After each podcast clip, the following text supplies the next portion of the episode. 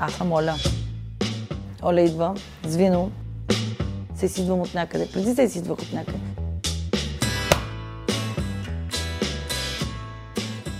Бях маркетинг директор на една голяма корпорация, базирана в Ирландия и работата ми беше да отварям офиси по света. Имах много сладка работа. Ходех по много хубави места по цял свят.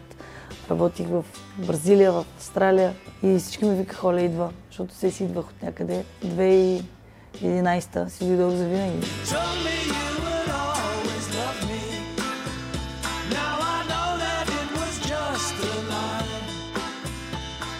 Във Фейсбук се срещнахме. Аз тогава бях в Сидни, той си беше тук в София и аз бях убедена, че имаме афера във Фейсбук. Той не знаеше още за тази афера, защото просто си пускахме музика. И един път излязахме заедно, повече това беше.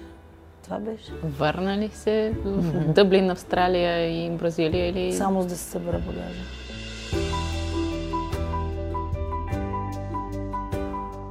Много малко си стоях мирно, бременях, родих, отделих някакво време на след родилната си депресия, защото тя си иска време. Тя си е като отделен човек. Ти ставаш с нея и си лягаш с нея и тя е там, стои на дивана до тебе. В средата на депресията си какво на правиш? депресията си направих първия бизнес. И го фалирах грандиозно. Разказвай, за това сме дошли. Аз викам, ще правим фирма, ще шием дрехи. Дрехи за бремени. И започнахме и купихме и супер шарени платове, и направихме ни рокли, ни раирани, карирани с едни мацки, едни принтове. И беше супер яко. Значи продукти имаме направен, без въобще Оля да мисли за финансите. Как не се погледнах и не си казах, абе, маци, хал си нямаш от счетоводство. Хал си нямаш от финанси. Много са ти хубави флаерчетата, разкошна ти е фотосесията. Ама ти планирала ли си следващите 9 месеца? Те пари, как ще ги наливаш? Ще имаш ли възвръщаемост? Планирала ли си за заплати, за а, осигуровки? Планирала ли си брак? Планирала ли си колко пари ще затвориш в платове? Не! Сега вече си има планиране, има си бюджети, но тогава ще... One man show, правиш си фирма. Колко време ти просъществува шоуто? Максимум година.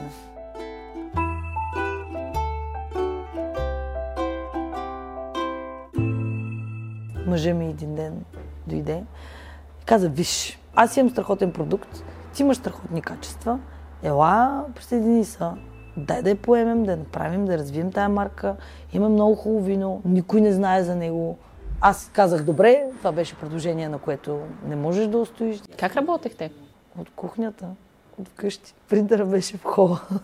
Ние две-три години не, не сме работили на печалба. Работихме само за да покрием всички кредити, които бяха взимани за изграждането на малините и земеделските земи. И няма да забравя деня, в който покрихме последното задължение към банка. Чувството. При бизнеса с земеделието ти имаш фабрика под небето. Всъщност природата решава ти дали ще имаш продукция, дали ще продаваш, дали ще изкараш пари тази година, няма да изкараш. Банките обаче това не ги интересува. Ти знаеш какво е да мъже да видиш на сълзени очи? Това е много тегаво. Мълчанието. Когато дойде време да берем и удари градушка. И то е всичко, което си правил цяла година. Цялата обработка и, и, и бие. Е, такива кюфтета бият. И всички мълчат. Става, настава вакуум и само се чува как бие. И мъжете мълчат. Стискат зъби. И после береш каквото е останало. И има и такива години. И това вече е най-добрият финансист да си. Най-добрият маркетор да си. Това е фабрика под небето. Виж, ако пишеш код, кода не го бие градушка. Така че а, страшен урок беше това, да, да, да си в бизнеса с услуги, в бизнеса с продукти, но е и нина в бизнеса с продукти. И може би 2016 беше последната вноска на кредита. Беше жесток момент. Жесток момент и сега сме един успешен бизнес с Търпение? доста гафове. Търпение ли е урока тук? В смисъл, 3 години работиш без печалба. Да. Някаква добродетел е това, търпението. Аз го нямах това Това качество. бизнес урок ли е или е характер, човешка част? Бизнес урок. Бизнес урок, който изгражда личността. Защото виж колко е интересно. Оказва се, че всъщност бизнес е доста характероизграждащо нещо. Нали, казва, че иска са топки да влезеш в бизнеса, но ти може да влезеш в бизнеса без топки. Той бизнеса ще ги направи. Той ще ти ги изгради, така да се каже.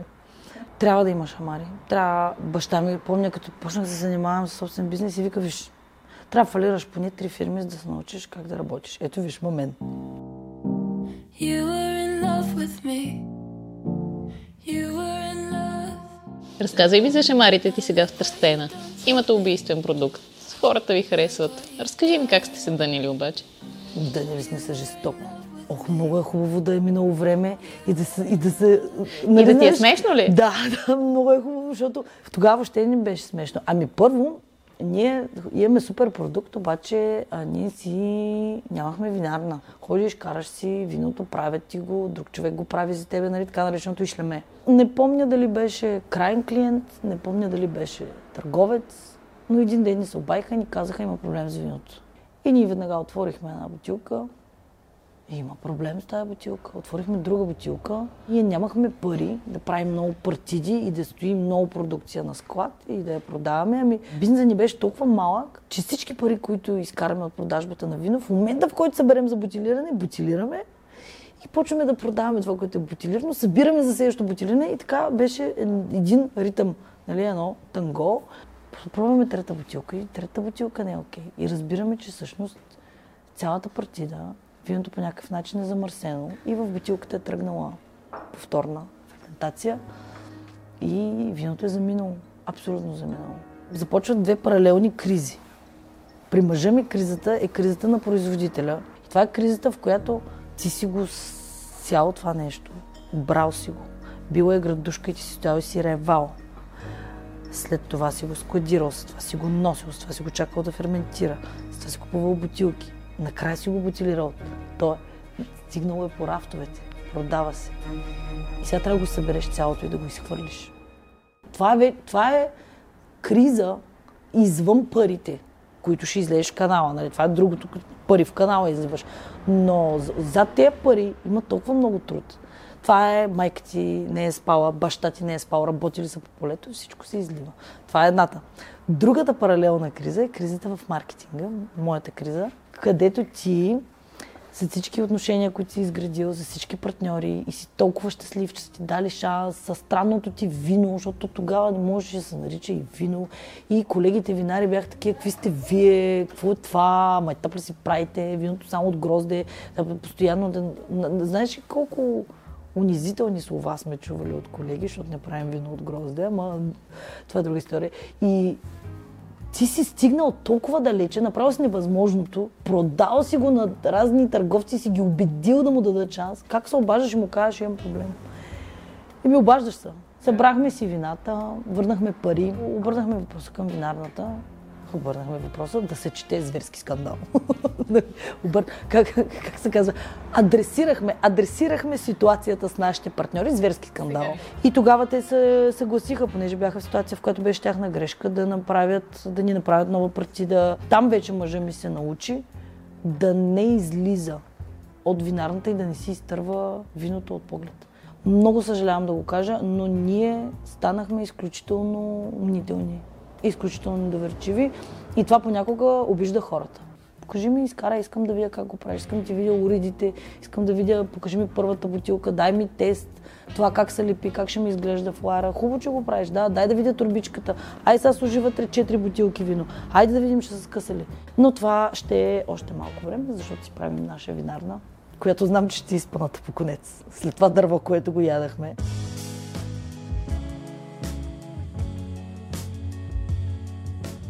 Вие по много интересен начин сте си финансирали сега строенето на тая винарна?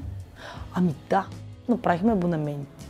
Примерно казваш, искам всеки месец да получавам а, по един кашон, което ние така или иначе имаме клиенти, които така им изглеждат поръчките. Дали гости си Пият си хората, дали си да. пият. Ами, ние не сме се събрали да се съдим. Всеки месец... Това е основно във вашия бизнес ли? Добре. Всеки месец по един кашон се поръчва, очевидно се консумира. Имаме много такива редовни клиенти. Аз си казах, ако аз на тези клиенти мога да им предложа добра цена и наистина следващите 12 месеца да им доставям този кашон, Дали тези клиенти биха ми ги предплатили, за да имам аз сега средства да направя винарна. И този че стана. Няма да забравя, пуснахме го. След 3 минути влезе първи абонамент от някакъв пич от Люксембург. Който аз въобще не съм мислила за хора извън България. Нали, аз мислех за нещо тук, е, ще ви го пратим по еконта, ето супер, нали? То е супер яко. Някакъв човек идва и ти казва, вземи тая турба пари, аз вярвам в тебе, развивай се, искам си виното всеки месец. И това е... И сега пращаш до, до Люксембург. Всеки месец до Люксембург. И като стане готова винарната, ще сложим отпред една табела и мисля всички с абонаментите да им напише имената.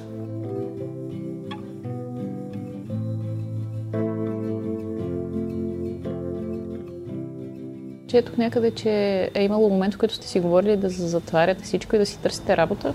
Аз така си мислех. Ами всичко спря, бизнесът спря. Търговците спряха да поръчват. Март месец няма работа. Няма оборот, няма нищо. Април месец няма работа. Няма оборот, няма нищо. Не знаеш какво става, ти не знаеш какво става. А всъщност във всички къщи е същото като в твоята къща. Всички сме били на един хал. Ние посрухме две палета с храна. И това е от страх. Страха не е добър съветник. Големия страх. Още имам някакви филета рибатон в фризерите горе на, на хижата и на, и на село. Нали, ти туалетната била- хартия ти беше си- много смешно за Ти всички. си била в метро на нощ първата. Не, аз бях в метро още февруари. Гледах, видя как падат по улиците. Аз вече имах хазмат костюми купени. Какво имаше? Хазмат костюми от тези костюми. Чакай сега. Нещо се случва в Китай, има някакъв проблем там и ти тук вече имаш Аз костюми. вече, да. Киха някой в Китай и Оля започва да пазарува на палета. Имаш ли куфър за края на света? Не, но имам фризер за края на света, защото е важно, ако идва края на света, да не умрем гладни. Много ни беше страх. Мен най-много. Не знам, въобще не знам нашите как, мъжа ми особено как издържа. Мен ме беше истински страх. Аз бях в истинска истерия. Всички бяхме така. Мислехте ли си, че ще затворите наистина? Да, и април месец вече, като видях, че няма поръчки, няма работа, и си викам, абе аз дали не съм много стара? Назначават ли такива стари жени като мен? Мислеше Толкова- да си търсиш работа. Да.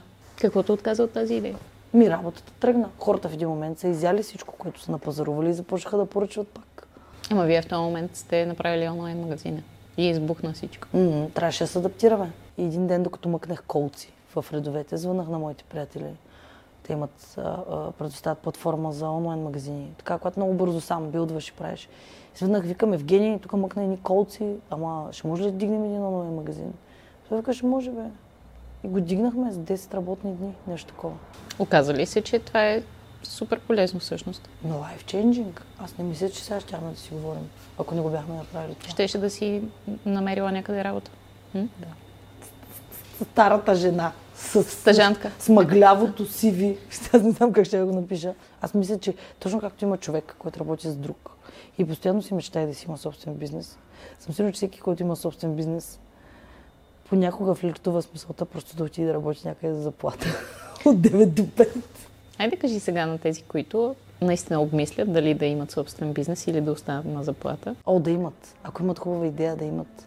Всичко хубаво, което настоящето ни предлага, от гледна точка на консумация. Всички готини неща, които обичаме, всички неща, които си купуваме с кеф, нямаше да ги има, ако някой не си беше напуснал работата, да си направи собствен бизнес, готина идея. Така че със сигурност да си направят, просто да не го правят сами.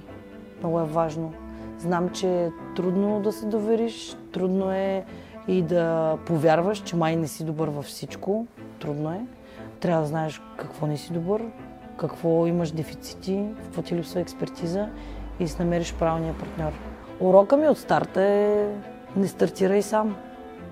Аз тръгнах сама и направо по гръб. Дори и да е под формата на това да ходиш и да искаш съвети и да искаш помощ. Искай помощ. Няма такова нещо като брилянтен старт. Няма такова нещо. Това не е художествена гимнастика. Да започнеш отлично, с отлично предно салото. Не. Ти така или иначе почваш по лице. Ходи, питай, говори с приятели, търси помощ. Ходи при успели хора, дърпай ги за шлифера и казвай, дай ми 15 минути. Дай ми е къл, не знам откъде да почна. Няма човек с бизнес собствен на този свят, който да чуе, че сега стартираш и да не иска да ти помогне. Така че търси помощ. Не почвай като мен. Нека ви покажа. М.